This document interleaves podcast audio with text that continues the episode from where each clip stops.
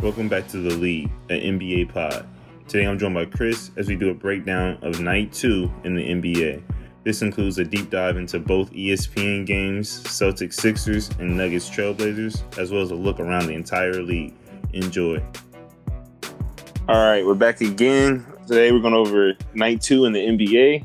Today was really the opening night because it was like just about every team playing as opposed to just two teams the night before. So it was a pretty interesting night. We're going to go into detail with the ESPN game. So first up was Philadelphia-Boston. Philadelphia won 107-93. It was a pretty interesting game once you got past the first half. You could tell it was the first game of the year. It was a little sloppy at first. But what did you think about the Sixers? I feel like what we thought of them coming in is basically, what showed. I feel like they played well defensively. I think overall, though, they didn't shoot well. 24% from three, but I think that'll come along. They had 50 defensive rebounds, So, they're a big team with, Embiid and Horford in the front court. And then even in the back court, you got Simmons and Richardson. So, I anticipated them basically out-rebounding most opponents most nights. But, overall, I think just the opening night where teams weren't too sharp offensively, but I think they came out, they defended hard, they played hard, and I think they got the, they came out and got the win. But I do anticipate the offense coming together better in the future. No, definitely. Josh Richardson led them in scoring. He was 4 for 12 from the field, right. 0 for 4 from 3, and that's a big thing. They were 7 for 29 total from 3, so you're going to think that going forward, they're going to want to get that up because spacing is going to be the biggest thing with this team in terms of scoring. Because they're definitely a defensive team, and that was very evident as Boston only had 93 points. And that gets to my first point. I think what they can really hang their hat on is the fact that they're so big at every position. So, they were basically shutting off the paint for large portions of the game. And, of course, that was led by Joel Embiid. Total, Embiid was 5 for 14 from the field for 15 points. He added 13 rebounds and gave you 3 blocks. I think there are times where you can see that he still struggles with the double team. Mm-hmm, he didn't finish any turnovers, but they definitely frustrated him with that. Yeah, he just doesn't seem as comfortable still. But the double teams aren't going away, so I figure eventually he's gonna get comfortable just by the logic of seeing them so much. Yeah, play he'll get more comfortable with it. This is not the first year. That's pretty much been the MO on how to frustrate his team. So exactly. So would you agree that he's a great player? I think Embiid kind of toes the line between star, one of the best players in the league, and great, top 5 players. He's not quite top 5, but he's knocking on the door. That's what I'm saying. But to me, top 10 is a great player. So basically, what I was getting at was great players. They figure it out. They work on their weaknesses, and they make their weaknesses, if not a strength, at least, not a liability anymore. Going into the year, I feel like he'll be able to figure it out. But like you said, spacing is going to be an issue just in general, especially, this game I don't think they were pressed to, but I would like to see Ben Simmons, at least show us the shot that he's claimed that he's been working on or that he said he'll take if it's, if it's left open. I'm sure he had some opportunities tonight where he could have pulled up or taken the shot if he wanted to. So definitely. But as a whole, Ben Simmons still had a great night. He was 11 for 16 from the field for 15 points and 9 assists and 8 rebounds. I think the biggest thing for him is transition. And that's the thing for this team is if they can get easy points. Because Ben Simmons is unstoppable in transition. He even had one layup. I think it was either the third or fourth, but he was just floating through the air. It was pretty insane. But they're one of these teams that's kind of I feel like the Pacers last year, where they're going to just play solid defense, and even more so than Pacers, they're going to play lockdown defense and just score just enough points to win the game. How do you feel about the bench units for this team? I think that's interesting because the way I see it, they really have 3 categories of players. So there's Joel Embiid and Ben Simmons, which those are the leaders of the team, and they're going to have to perform every single night.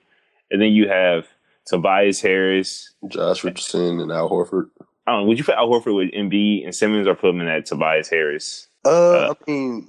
On pedigree as a player and as a whole, I would put him on that same level. But just as far as what I feel like what you're talking about, as far as carrying the offensive load, I would probably or just the team load period.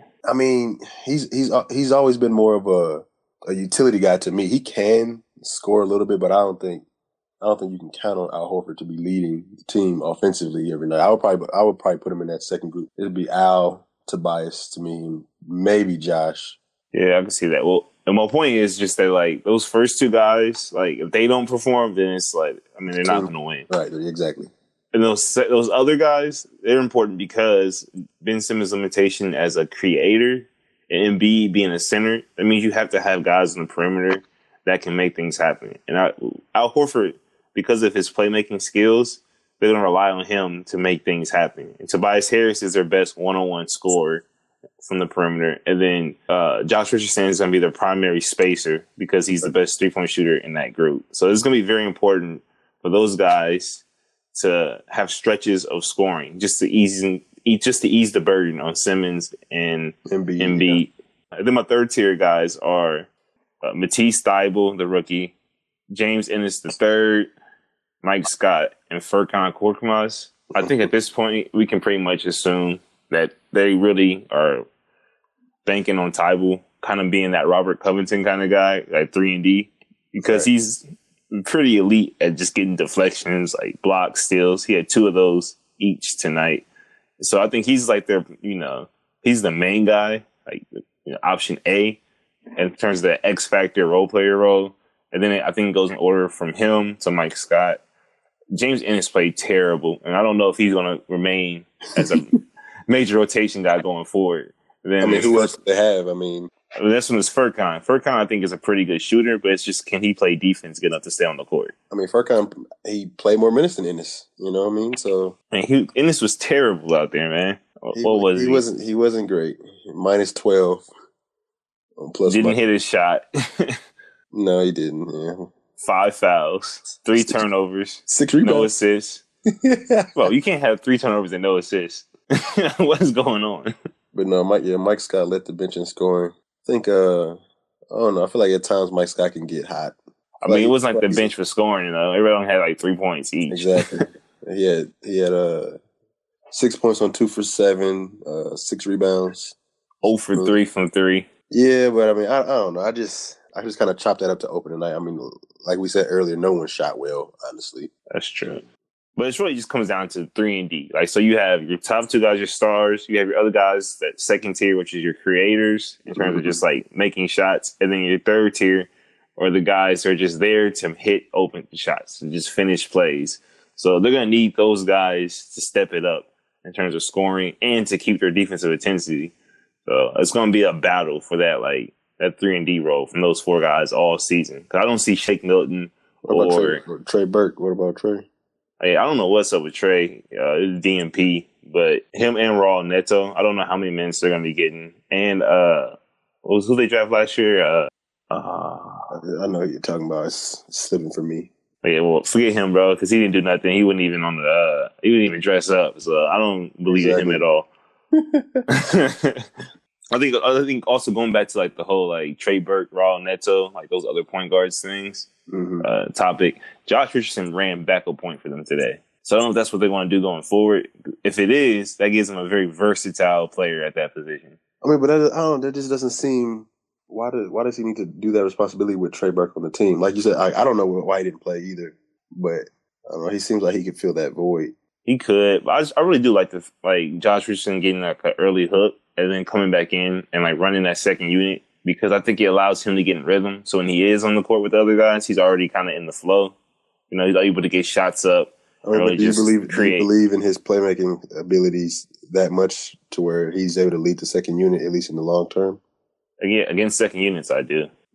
Also, he's their best defender on the perimeter, so it keeps that intensity up too. Whereas Trey Burke, you're really just banking on him like scoring that night, Yeah. And I don't think Trey Burke's at that level to where I trust him yet. He's going to get minutes, of course, throughout the year, but I just wouldn't bank on him, like, solidifying that 6-man role. That's fair. Anything else on the Sixers?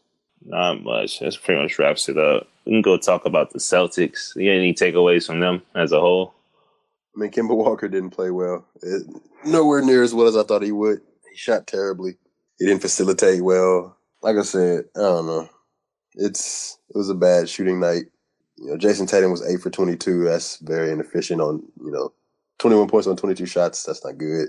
I mean, it was a good game to see from Gordon Hayward. You know, I think he played well. So, I mean, I feel like that's a good sign moving forward. Just seeing him be able to play comfortably, you know, and take another step forward as far as getting back to that level that he was at before. Mm-hmm. You know, and he went to the line 11 times, made 9 of them. So, yeah, he didn't take any threes tonight, which is kind of weird. But I did notice him like really trying to get to the mid range and get to the basket. I don't know if that's a good or bad thing. Kind of seems like he's taking that Jason Tatum role of like primary wing scoring option, even though Tatum took more shots than him, just in terms of like really like trying to make things happen off the dribble. Because I know Tatum mentioned taking a lot of Kobe out of his game, really focusing on like threes and layups.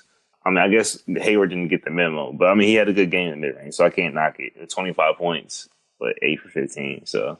I mean, you know, I get the whole, you know, analytics and everything, but I mean, if that's the shot that you can get comfortably in the offense, I mean, you got to take that shot, especially if you have the ability to make it. So I don't knock him for getting to a spot that he's comfortable from his spot as a player. But how do you feel about Enes Kanter starting at the center position? I mean, I think Enes Kanter is he's an underrated scoring threat in terms of like centers offensively in the league. I don't think he's underrated offensively. Well, his defense is atrocious. But I feel like he's very well known. You know, he can get his own offensively. You know, he's a great rebounder offensively. He can score. He's very competent offensively. But, yeah, exactly. Being so bad on defense. Yeah, I mean, I don't know what other options they have, really. I mean, if you want to put Williams in there. But yeah, Robert Williams, I mean, he gets blocks and stuff, but he's just not reliable at all. And offensively, like, he's really just a lob threat, and he was missing finishes at the rim today. So it's just kind of like, what is he really giving you? Right. You know what time it is. What? You know what time it is. It's not Tuesday, but you know what time it is. Taco Tuesday? I don't know. Tuesday. What does that mean? Taco Fall. Oh, my God. No, we're not talking about Taco Fall. He didn't even dress today. Oh, Taco Fall is not real. He's there to sell tickets. He's like the mascot. So he's a tchotchke player? He's a gimmick? Yeah. I mean, I think he will be an NBA player, similar to like how Boban is, but it's not going to be right away. It probably won't even be on the Celtics. It'll be somewhere down the road. I mean, they have a void, so it might be with this team. I think Daniel Tice is going to get primary backup center minutes. Even though Daniel Tice inspires nothing. Nothing at all. But I mean, he only played 9 minutes today, so yeah. I mean, he did nothing with the minutes, really. Not a thing. But he's supposedly good at defense, I guess. I don't know what else. I mean, like, I don't know. I don't think they're too worried. As far as the defense coming from that big man spot, since they started Enes Kanter, I mean, they have Marcus Smart, Jaylen Brown. They have defenders on the team, and they don't, like I said, they don't seem too worried, or else they wouldn't have started Enes Kanter. So I mean, let's be honest, the Celtics this year, they're going to just try to outscore people. Good luck with that. I don't think that's going to work. Yeah, you hope that Jason Tatum has a more efficient night. He was 8 for 22, 36 points. You would hope more so Kemba Walker would be better. I mean, Kemba Walker is going to have to be better, but I can count on Kemba Walker not averaging 12 points per game. Like, it's going to get up to the 20s. I'm sure of it. Yeah. The thing with Jason Tatum is, like, I get he wants to, you know, have a more analytical-friendly game, but it's not going to happen until he improves his finishing ability. He tricks so many layups at the rim. It's ridiculous. He still took some pretty difficult mid-range shots as well that weren't enough. I feel like I feel like his mid-range shots are more so, like, nothing was happening, so we need to get the shot up. And less so of, like, I'm coming down the court and hunting this shot, you know? Yeah. And I get also that the Sixers are going to be one of the top 3 paint protectors. Yeah. So it's going to be it's a test for sure, but he failed. He failed that test. I mean, like, overall going forward, I mean, what do you make of this team, honestly? I think that the Celtics and the Raptors are really going to be interesting to see who takes that third spot. I think it's definitely between them, because as we'll get to, the rest of the teams in the league just have a lot of holes. Well, if that's going to be Fred. Oh, yeah, Fred's my early most improved player candidate. Hey, listen, he might be. He really might. He was finishing. I know about his shooting ability, but I was impressed with some of the finishes that he was able to convert when he in that game. That was the biggest thing, just being crafty and just getting his man and in opportune positions to contest at the rim. Right. But yeah, for the Celtics, man, I mean, do you have anything else? Did Jaylen Brown get into foul trouble early on? Man, we even bring up Jaylen Brown. Yeah, he had 5 personal fouls, so I imagine at some point he did get into some foul trouble because he only played 20 minutes. Yeah, he was in foul trouble all night. I know he had a lot of fouls early, so this kind of excuses why he didn't do anything this game. Yeah. That's not a good look, especially when you just signed that extension. Yeah, they're definitely going to need more from him. I mean, there's not a lot of shots to go around. They cut some guys out of the roster, like Morris and Rozier, that need shots too. But Tatum's appetite for shots is only going to grow. Walker's going to get up 15 to 20 shots per game. Hayward's going to be around 16 or 17 shots. So, I mean, there's a lot of guys that want to score the ball. So, Brown's going to have to really be efficient with his looks and be aggressive. Yeah. But, yeah, I think you definitely saw that these two teams aren't on the same level or, like, tier. Yeah. Yeah, Boston definitely looked like they were that next tier down. They don't look like a true contender of the East. I feel like that's a two-team race right now until I'm proven otherwise. Yeah, because really Boston just got out to like a hot or a good start. They were like they won the first quarter, but after that they lost every other quarter. But yeah, I think it's going to wrap it up for the first game. The second game was Portland Denver.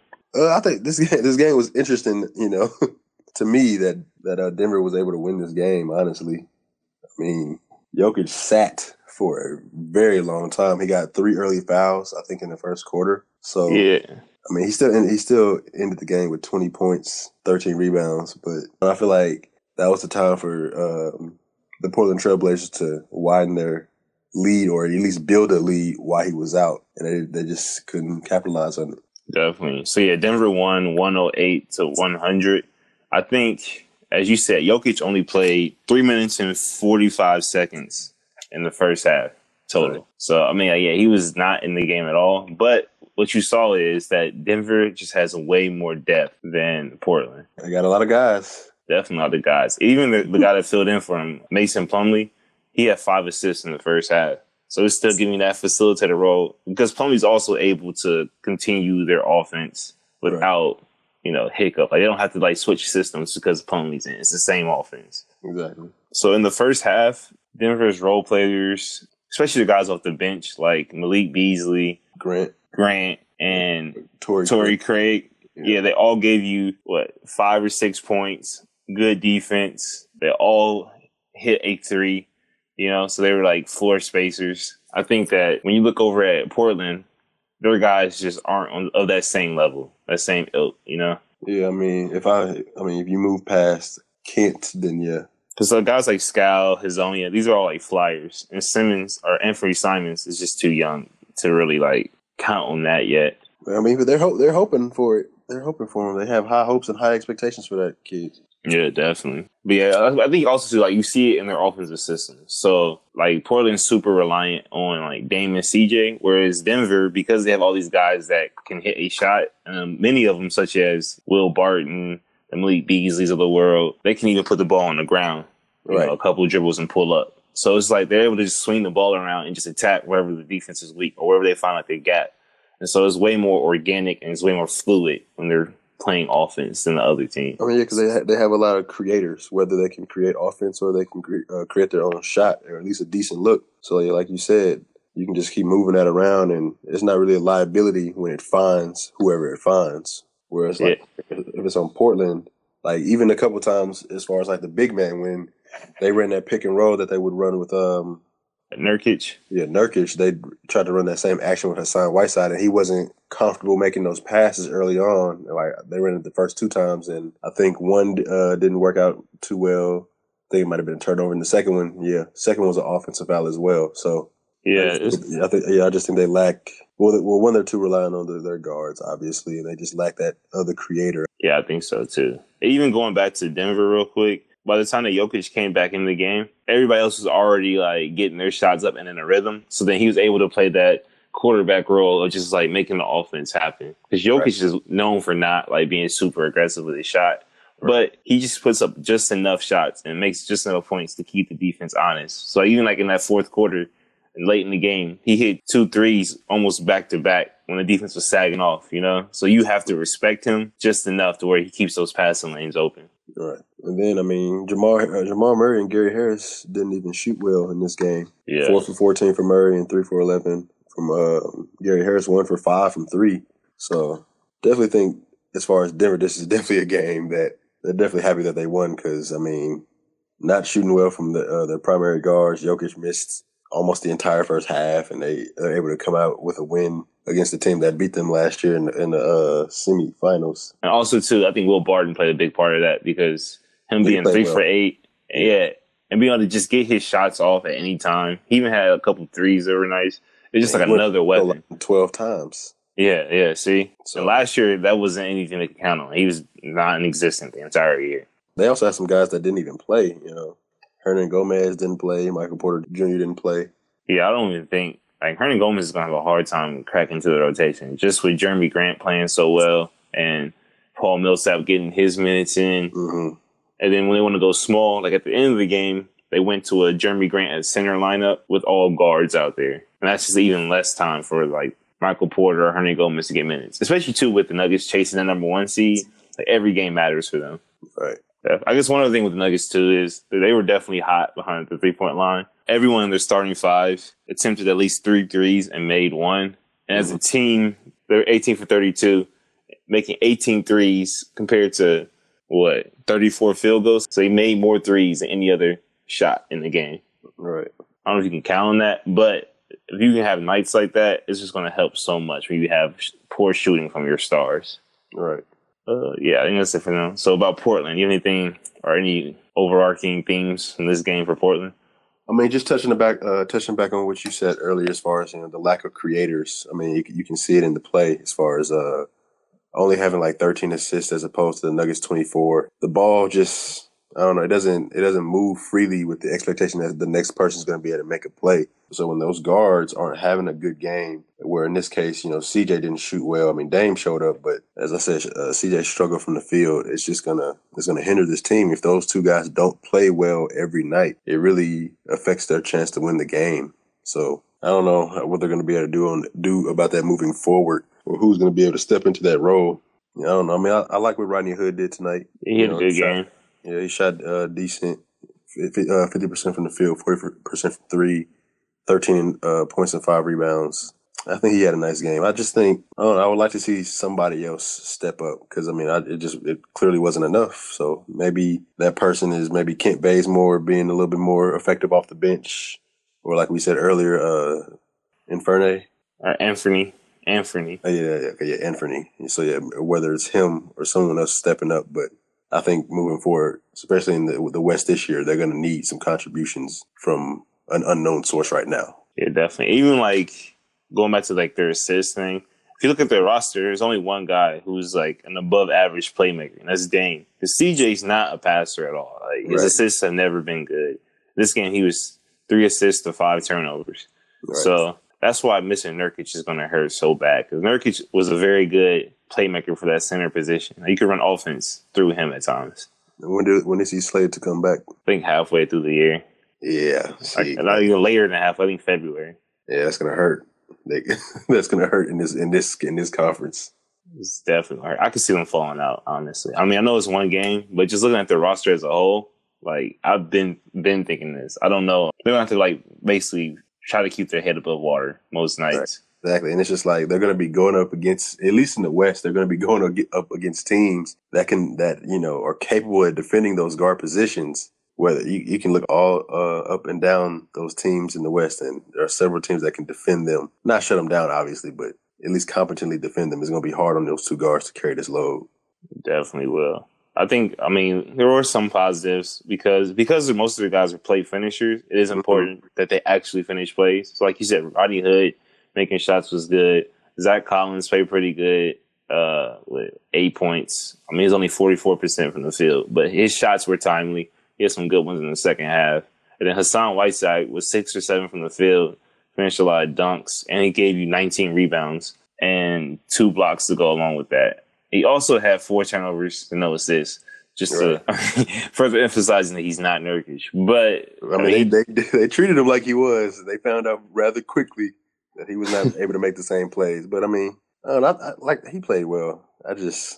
He's not what they need to move forward. Yeah, I do like having Kent Bazemore on his team. Even in the fourth quarter, he had 2 super clutch steals, 2 of his 5 steals, where he just kind of mucks the game up and just gives them opportunities. Whereas in the past, guys like Harkless and Aminu, even though they had good defensive moments and were typically good defenders on most nights, they weren't necessarily like guys who were going to win you possessions. You know what I mean? Right. So having Kent gives them more opportunities to win games. Mm-hmm. It's just a matter of what are you going to do with it after that, you know? Right. Yeah, man, that about wraps it up for them. Yeah, I think that does. I mean, yeah, I think that does for the Blazers. People would doubt them every year, and somehow they end up, you know, putting it together. So it's just one game. We'll see where they go from here. CJ is definitely going to end up, you know, CJ's going to play better, obviously, too. So the thing is, though, if CJ plays better, guys like Jokic isn't going to only play 3 minutes in the first half, and then hopefully Harris doesn't have another terrible year. Well, that's true, but I mean, a lot of people have the Nuggets being the #1 seed. So if that does turn out to be the case, then I mean, it makes sense for them to be better than the Blazers. Yeah, that's true. That's true. So yeah, I mean, this is a pretty chaotic night. A lot of numbers tonight, so I think we should definitely go around the league and just highlight a couple of things here and there. Right. I think the place where everybody wants to start is with the Nets. Kyrie Irving had 50 points tonight in a losing effort to the Timberwolves. They lost 126-127 in overtime. You have anything from that? Oh man, Kyrie played very well, man. That's what I have to say about that. Obviously, he shot better than 50% from the field and got 50 points. Crazy stat that I thought was special that people aren't talking about is 0 turnovers. Yeah. The exactly. 7 assists. Exactly. You know, so obviously usage was super high. He played like that superstar tonight. And they still lost to the Timberwolves. Well, yeah, but, you know, with time going on and, you know, letting the season play out, that might end up not being so bad. You know, they might end up being a better team than we think initially. Yeah, you know, I think. We'll see where it goes, at least for that team. But. Yeah, until Kevin Durant gets back, they're definitely going to need scoring. I think Caris LeVert, I definitely look for him to get back to his like early season form from last year before he got hurt. Like tonight, he had 20 points and 47% shooting. Which is not bad. Definitely not bad. And he's also that guy that can create, a secondary creator. So he'll definitely be helpful. But those 5 turnovers from him to 4 assists is not a good example of that. Yeah, it was rusty. Definitely rusty. Yeah, Spencer Dinwiddie off the bench had 14 points on 6 of 13. He also had 5 turnovers. So the secondary guys that are supposed to be the creators had a combined 10 turnovers. So that's probably a big reason as to why they lost that game. But yeah, I mean, besides Kyrie, I guess you can count on Caris. I think you're a little higher on Caris than I am personally. So we'll see where it goes. But I'm not sure if Caris is ready to be that second guy to a team with championship aspirations, because I mean any team with a superstar, and I do count Kyrie as a superstar, you know, they're gonna have those aspirations. I'm not sure if he'll be able to fit into them. I think Kyrie's more of a star. You know, he had these 50 points. I get it. The man's a walking bucket. If he averages more than 25 points again this year, I'll shut up. But Kyrie's just never been that guy where night in, night out, I can rely on him to put up crazy points or just to carry his team. Like, he puts up good individual points, but it's not like he's, like, putting the team on his back every night. You know, it's going to be nights where he isn't doing this. You can count on it. Well, I mean, obviously there's going to be nights where he's not scoring 50. Well, not 50, but, you know, like Dame, right? Dame has, like, stretches where he's putting up 30, 30, 30, 30, and they're just winning games, you know? Right, and they're hard, and there are some stretches where Dame is cold, where he's not shooting well. So, but Dame, would you say Dame is a top 10 player in the NBA? I would.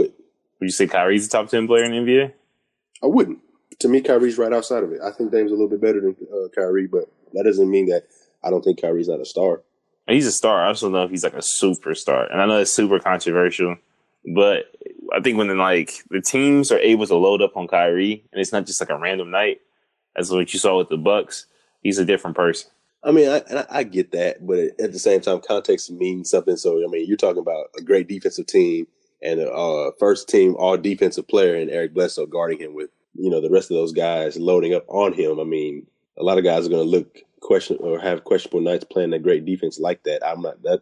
Just because he had a bad series, I'm not going to just all of a sudden say he's not a superstar, because I've seen him do things, albeit with LeBron James, but I've seen him do superstar-level things. Yeah, that's fair. On a consistent level in the playoffs. So I mean, we saw tonight. The dude has some shots that nobody else can hit, or just like consistently getting those crazy looks off the dribble.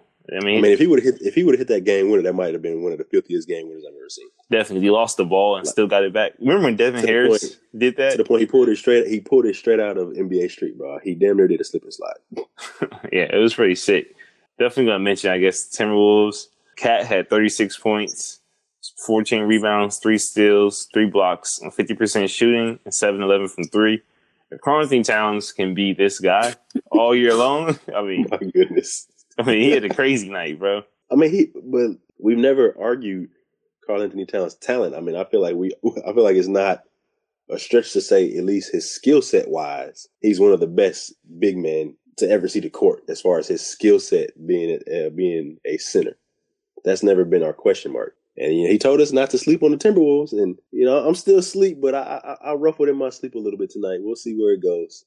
I know. If he can continue this up, high 20s, double-digit rebounds, I think they're going to be in good position. Andrew Wiggins has to shoot better. I know he made some great plays down the stretch, which was good. That's good to see. But just as far as he's definitely penciled in as the second guy, he's going to have to carry the load along with Karl-Anthony Towns, and he can't be shooting 10 for 27 on a regular basis. He's going to have to be more efficient than that. And he's definitely getting his shots up. I mean, he had 21 points, but yeah. All the shots. Getting all the shots. His light is very green, obviously. So he's just gonna have to be more efficient with that green light. Yeah, we'll see. I mean, he got 8 rebounds. That was nice. It wasn't like he just did nothing else on the court. Yeah. But I mean, like I said, he got to be more efficient. Definitely more efficient. 27 shots and 2 free throws for a guy that athletic. What's crazy is like back when he was a rookie, he used to live at the free throw line, even his second year. But somewhere on the way, that just went away. He just turned into a guy that just jacked up shots. I don't know, man. I think he even had, 10 dunks last year compared to 70 in the years before. So, yeah, I just got to see him getting more aggressive and just changing his shot profile. So, hopefully we can see that this year. Perhaps. Let's see. Let's go take a look at the bench. They had some good contributions from the bench, actually. With Josh Okogie gave him 11 points and 3 assists. Shabazz, he didn't shoot well, but 7 assists off the bench.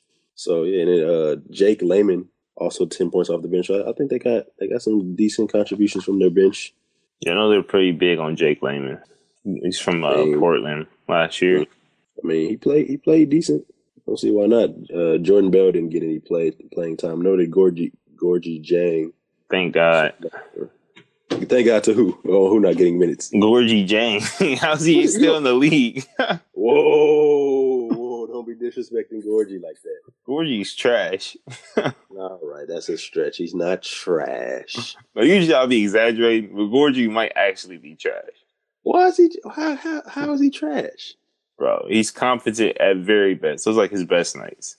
Most nights, he's a negative. All right. He's like one of those guys where it's like when he puts it all together, you look up and he's 30 years old. You know what I mean? I mean, he's 29 right now. So yeah. Yeah. Anything else for them? Nah, that about wraps it up for them. Let's go ahead and go to Bulls Hornets. Only just because I want to highlight PJ Washington with 27 points.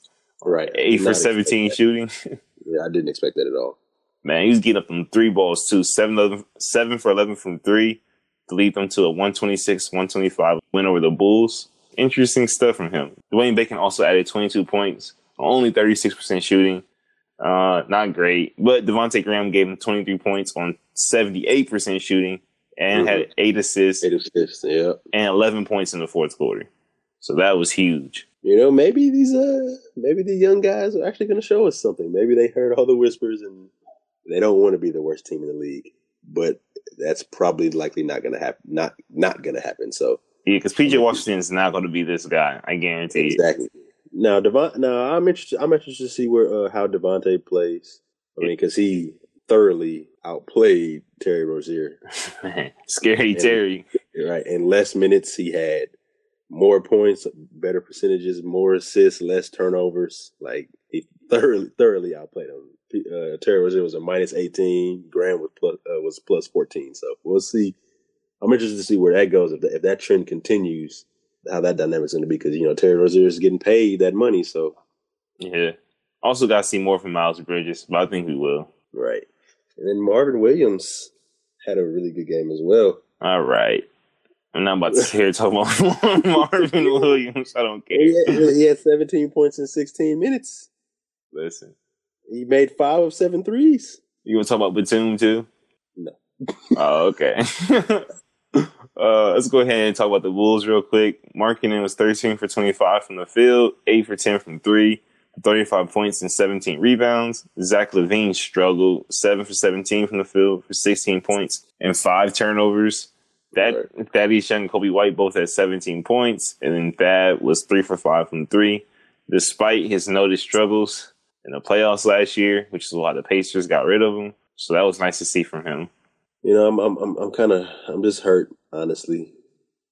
First and foremost, that my guy Shaq Harrison didn't get any PT today. Oh yeah, shout out to the guy from the town, Lisa Midwest, Shaquille Harrison. But it's really because because he's buried behind like 400 point guards, so I don't see him really. They're definitely a guard heavy team, a lot of guys. So I don't know, we'll see where that goes. Oh, Lauri Markkanen having 35 points. That was nice to see, man. He didn't shoot well from three either. So yeah, he did. Lauri Markkanen? He's 8 for 10. No, that's from free throw line. Oh, I'm tripping. Yeah, Lauri. He was only 1 for 7 from the 3-point line. So you know that's not going to happen every night because he's a good 3-point shooter. So I didn't even notice that. Yeah, 35 points and not shooting well from three. That means he was balling. I'm gonna have to go back in. Yeah, he was hooping. Yeah, that's nice. So I'm excited to see his growth this year and see where he's going to take it. Also, I'm not really sure why Kobe White didn't start off rip. In my opinion, we talked about this. It's because he's not a real point guard. You talked. Okay, well, is Thomas Zadoranski one? Yes, because with 3 assists. Bro, it was one game, 24 minutes, and 2 points. Bro, Satoransky is more of a playmaker, so he helps them just get to a good start. And Kobe White is just effective in that role, being that 6-man gunner. Let him come into the game and he had 7 assists. I mean, yeah, he played good. And also, don't forget he's playing against the Hornets backups. Devontae Graham was not about to guard him. If that's what you thought. All right, maybe, yeah, okay. That's fair. Maybe it's just 2 bad teams playing each other. We'll see if they can continue this production otherwise. But if Kobe White continues to play like this, I don't know. Maybe I'm just not high on Zadoranski, which I'm not. So Zadoranski's cool. But unfortunately, we spent way too much time on these 2 trash teams. So let's move on to Pacers-Pistons. I'm not going to call them trash. Not trash. I actually like watching the Bulls play. So you said the Pistons? Yeah. There was no malice in the palace. But some decent performances. No Blake Griffin for the Pistons tonight. Drummond had 32 points on 67% from the field. He had 23 rebounds, 3 steals, and 3 blocks. He played the entire fourth quarter and gave you 14 points and 7 rebounds in the fourth. Your guy, Luke Kennard, 6 for 9 from 3, 30 points. All you hit me up. Let's talk about Luke Kennard. All right, I mean, you know, I said, like, I seen the score and I said, maybe he's finally ready. You know, Luke Kennard, he's a hooper, bro. I remember ever since he dethroned Grayson Allen as Duke's guy back in the day. Yeah, I remember that, but you know, when he came into the league, it seemed like, you know, he needed some time. So that's why I said maybe he's finally ready. Yeah. I mean, they're gonna need him. I think he's definitely a serviceable shooting guard. Like I would say, league average to slightly above. That's fair. And just touching on what you said about Andre Drummond, all those great things, and he still managed to jack up a 3. Oh, I didn't even see that he did. 0 for 1. Hopefully he hit more than man. Hopefully he caught some rim on that. I have never seen somebody pull up from 3 knowing they can't shoot. He's so confident every time. Like you can't be pulling up and then like turning around like it went in and hitting the backboard. You didn't turn around. I'm just saying, like, you know, like doing it like Steph, like he'll pull up and he'll like he has so much confidence that it's going in, and he misses them so terribly. I've never seen it. It wasn't as bad as KCP in preseason. when he called Kobe, cleared him out. We're not going to talk about KCP. KCP got exposed when he left the Pistons. Bro, what? Him and Avery Bradley. But anyways, that's a different pod, a different day. Back to the Pistons. Derrick Rose also added 18 points off the bench with 9 assists. Firmly on his campaign to replace Root Canal Reggie. So I feel like, do you think the Pistons want Derrick Rose to start? Because I can't imagine that he wasn't outplaying him in practice and all throughout training camp. Reggie, man, I always forget his name because I always call him Root Canal Reggie. But no, bro, listen, Reggie's one of these guys where he's paid, so they're gonna give him the spot for now. But Derrick Rose is gonna take the spot from him if they want it to happen. They're okay with him taking that position. It's gonna happen. He's gonna outplay him. Derrick Rose has especially last couple of years turned himself into a reliable 3-point shooter. He didn't take any threes this game. You know what I mean? Yeah. So he had 18 points on 6 of 11. Like you said, went to the free throw line 7 times, 9 assists. I mean, he takes a couple. If he takes a couple threes that game, and makes a couple, he's 20 and above points. So I feel like if they take him, if they start Derrick Rose, though, they're going to be severely lacking on the bench. Yeah. Also, too, Derrick Rose is just not reliable, man. Health wise, but he's the same dude who on the Cavaliers just disappeared with dreads. No, he disappeared with a fade and came back with dreads. Listen. I don't even know why you left. He had some stuff he had that he went through, but that's in the past. Derrick Rose now, he's ready to hoop. And he looks good, man. He definitely looks good. I'm just saying. He broke your boy off something real fierce, had him turned around and everything. Who's my boy? Your boy Malcolm. Oh, bro, the ex-Buck. I've been trying to tell you about Malcolm, bro. Malcolm is not a defender of point guards. He can defend big 2s and 3s and small 3s. I'm gonna tell you what. When Derrick was coming downhill on him and hit him with that little hezzy crossover, he looked shook. With Mr. Krabs. Derrick Rose is also the only guy I've seen just not catch the team flight multiple times. I feel like so. Yeah, we'll see. On the other side, Sabonis had 27 points and 13 rebounds on 73% shooting. Turner had 25 points, 9 rebounds, 2 steals, and 3 blocks, and was 4 for 7 from 3. And then Brogdon had 22 points and 11 assists. The Pacers, man, I'm just not convinced. Everybody wants to pencil them into the playoffs, but they got a lot to prove to me. I mean, I hear you on that, but I believe in Nate McMillan, to get those guys to play hard. I mean, he still has a lot of players from last year's team. I don't see why they can't fight for a playoff spot. I mean, I hear you about people saying they're penciled in, but I mean, you just completely took them all the way out. They're just not going to be there completely. And I don't know. I just don't think that's true. But we'll see. I mean, I like Sabonis. I like Turner. Brogdon played well. We're going to see what they get from Jeremy Lamb. Yeah, we'll see. How do you feel about the bench? They got the Holiday brothers, McDermott. Real forgettable. They have a lot of repeat types. They have 2 TJs, 2 Holidays. Their whole season depends on Victor Oladipo, if we're just being honest. The Holiday brothers played not well. No points between the Holidays.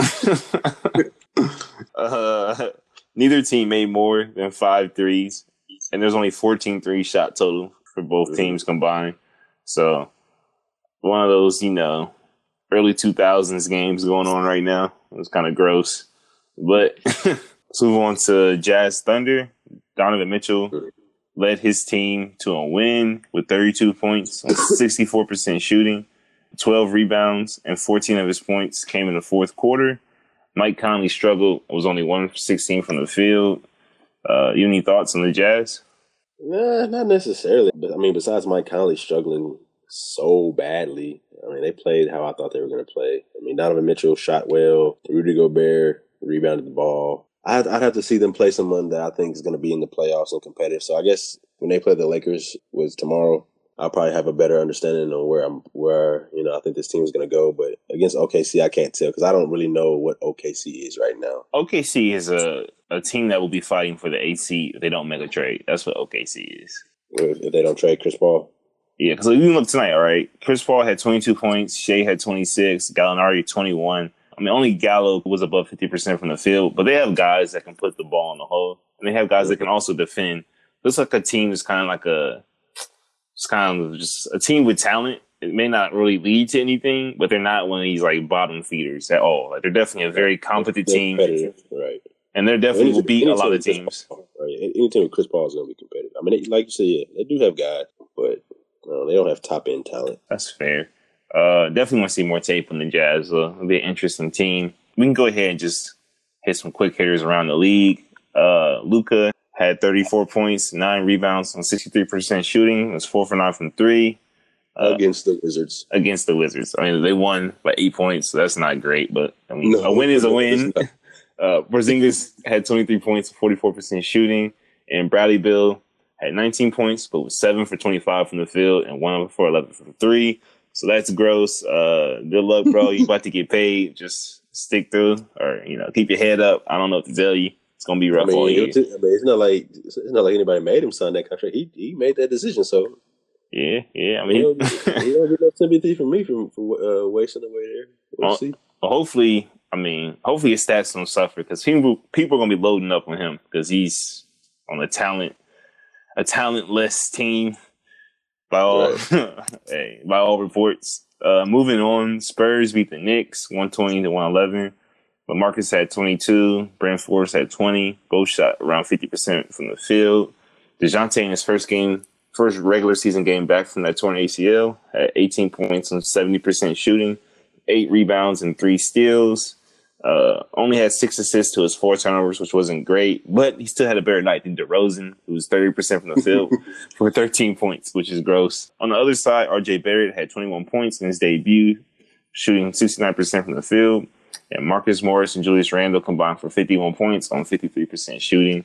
You need to tell your family on the other side, stop sleeping on Julius Randle. Yeah, I don't know why he hates Julius Randle. Called him a bum. I'm like, bro, this, like we said, he's a 20-10 guy in this league. Yeah, Julius Randle's solid. He's the best player on the Knicks. Oh, obviously. Yeah, I don't think that's saying too much. Yeah, I mean, Knicks play really well. At least not right now. I mean, until if and when RJ can realize his potential wise, but yeah, I mean that's not saying much. Yeah, well, the Knicks play really well to put up 111 points, or maybe the Spurs are just terrible on defense. But hey, look, the outcome was what we expected from that one. I was surprised that Dennis Smith Jr. only playing 10 minutes. Thought he would play more. Yeah, I don't know what's up with that. Definitely have to monitor what's going on there. Gave the backup minutes. It looks like to Elfrid Payton, which I mean he played decently. So I wish Frank. Actually, he played well. He played well. Yeah, I mean I like Elfrid. I wish Frank could get the trade or something because obviously the Knicks have no plans for him, but we'll see. It's funny that they now have Frank and Dennis on the same team. And neither of them are playing. Yeah, only the Knicks, man. Magic beat the Cavs 94-85. Expected. Definitely as expected. Vooch led all scorers with 21 points on 50% shooting. Fultz had 12 points and 6 assists. Right. Get to what everybody wants to hear. Yeah. So, yeah, those 12 points were on 50% shooting. That was off the bench, 0-for-3 from 3. But I caught some of this, and he was definitely looking really good out there. Had a nice dunk and all that. He punched it, bro. A man can fly, bro. No, for real. It's like I seen somebody say, like, for a guy that couldn't lift his arm above his head a couple months ago. Really, it's just good to see him back out there, man, playing basketball and playing well. So hopefully, I would love to see him build onto this and continue to grow confidence. And I mean, I'm sure the Magic, want him to take that starting role. And that's no disrespect to DJ. DJ is a good vet in his league. He can start if need be, and but I think he's best served as the backup. So hopefully, Markelle can continue to take the necessary steps to get where he needs to be. I think best case for Markelle would be just play good off the bench, be like a primary scorer for that second unit.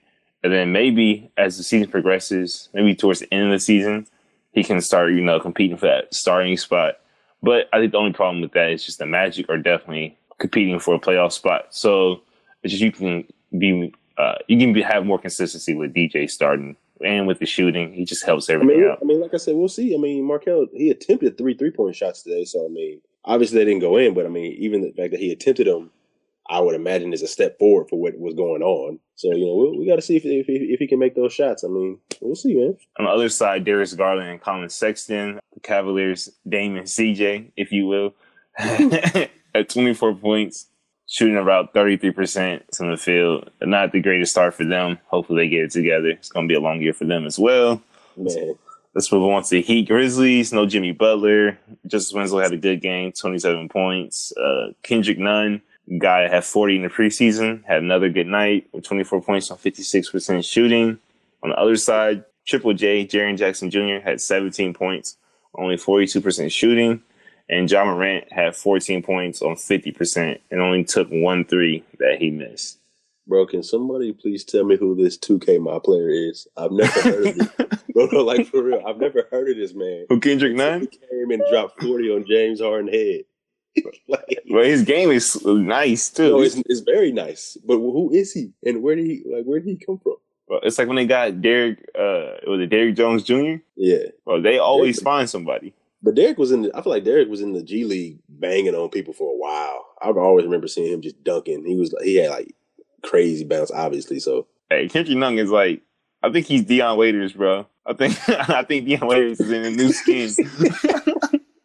Side note, you see Deion Waiters got suspended? For what? Conduct detrimental to the team. He was on he was on Twitter talking trash and liking fans' posts talking trash. What's his beef? I don't know, man. Who knows? He's always discontent, if that's a word. Discontent a word? Malcontent? I don't know. He's one of them things. Yeah, he's just never comfortable. He's never satisfied. Kendrick Nunn went to the University of Illinois. Hey, that's probably why I don't know him, man. He was dismissed from the team for the 2015-16 season. What? It's a lot going on here. That's probably why we did. Hey, listen, he's a hidden talent, man. So yeah, he transferred to Oakland University. Okay, yeah, that makes sense. So he's a hooper, man. The dude's definitely a bucket. No, he's a straight bucket. Hey, Deion Waiters is hot right now. You gotta take him out. No, he's definitely taking his spot. Oh, the spot's already took him. Right. Last game we're going to cover is Suns-Kings. Hey, that was a shocker to me. Hey, Kings got beat by almost 30, 124-95. Booker, Oubre, and DeAndre Ayton combined for 61 points, shooting around 55% from the field. And your man's Buddy Hield, fresh off that contract, had 28 points, 53% shooting, 6 for 12 from 3. He's about the only bright spot for the Kings tonight. It was a pretty ugly night. Yeah. I mean, Marvin has to play better. I think De'Aaron taking 7 shots. I don't know what's going on there. I don't know. I'm looking at this team, and maybe it's only one game, but you're just looking at them. Maybe they're not that good. I think out of all the games that happened, they have the most concern. You should never lose by 30 points to the Suns. On opening night. It's bad, man. Especially if you consider yourself a playoff contender. On opening night. That's probably the best in the West. Like, you should be amped up, you know, for open night. The one thing that shouldn't be like an issue on opening night is defense. You know what I mean? Like your effort. Why not? I don't think on opening night, bro, like your defense, at least from an effort standpoint, should be an issue. You know what I mean? And I mean, the Suns shot 50% from the field. So yeah, and also the Suns had a god awful night. As far as ball, you know, handling the ball, they had 26 turnovers. That's awful. To 17 assists. The Suns did? I mean, no, the Kings. Kings had 26 turnovers to 17 assists. That's terrible. Like, god awful. Trash. Yeah, I'm not sure what's going on. Yeah, Luke Walton. Hey, let's try to make it through the season, bro. But yeah, man. Yeah, that's about it for tonight.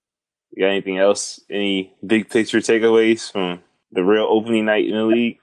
The Kings might be in trouble off the first game. And the bad teams are bad. They are who they thought they are. Exactly. They are who we thought they were. And here you go. Man, probably the biggest shocker tonight, besides the Kings getting blown out, probably I would say for me, the Timberwolves, as far and you know, Karl-Anthony Towns playing the way he did, especially starting out. You know, I mean, I feel like these last couple of years he would start slow. I mean, albeit with Jimmy there, but I feel like he would start a certain type of way, and then he would always finish the year stronger. Mm-hmm. So it's good to see him start off, you know, on a good note and getting a win at the same time. And that's the thing. If the Timberwolves, like my brother Zach says, they're a playoff team, it's going to be because Cat is better than De'Aaron Fox. He's better than Luka or Porzingis. He's better than anybody on the Pelicans. Well, I mean, talent-wise, he is better than all of them. I'm talking about production-wise. Like, he's going to have to lift his team up like a true superstar. And maybe this is the time, man. Maybe he takes the step. Yeah, I mean, he started off good, so we will see. I mean, this man hitting 7 threes. That's crazy. Definitely. But yeah, that's about it for me as far as the takeaways. What about you? I mean, it was an entertaining night for sure. I'm definitely gonna go back and watch some of these in more detail because I only got to watch like the ESPN ones like with my full attention. Right. So, especially that Nets Timberwolves, I definitely want to see like more into that, and probably Jazz Thunder. Those are my two main ones that I'm gonna go back and look at. All right. Yep. Yeah, but all right, we'll see you guys next week with more coverage of the league. And yeah. Once again, this has been The League, an NBA pod. If you like what you heard, please hit that follow or subscribe button. Because we are a new podcast, we'd appreciate it if you help us get the word out. We want to offer all fans a different flair and perspective as they follow this year's NBA season. As always, follow us at The League NBA Pod on Twitter to stay up to date with the latest episodes and to engage in the conversation and debates going around the internet. I want to thank you for listening, and we'll see you with more coverage of the NBA.